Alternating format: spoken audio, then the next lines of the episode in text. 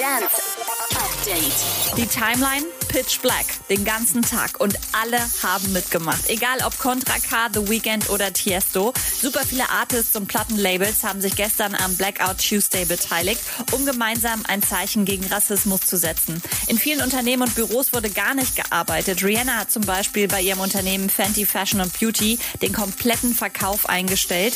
Camila Cabello hat den zweiten Teil ihrer Akustikkonzertreihe verschoben und Marshmallow hat 50.000 Dollar an die NAACP gespendet, eine der ältesten und einflussreichsten schwarzen Bürgerrechtsorganisationen.